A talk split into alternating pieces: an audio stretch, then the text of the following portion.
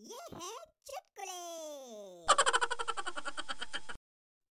गट्टू ने बट्टू से बोला, यार बट्टू, मैंने एक चीज़ बहुत बार नोटिस की है। बट्टू बोला, कौन सी चीज़? तो गट्टू बोला, जब भी फाटक बंद होता है तो ट्रेन ज़रूर आती है।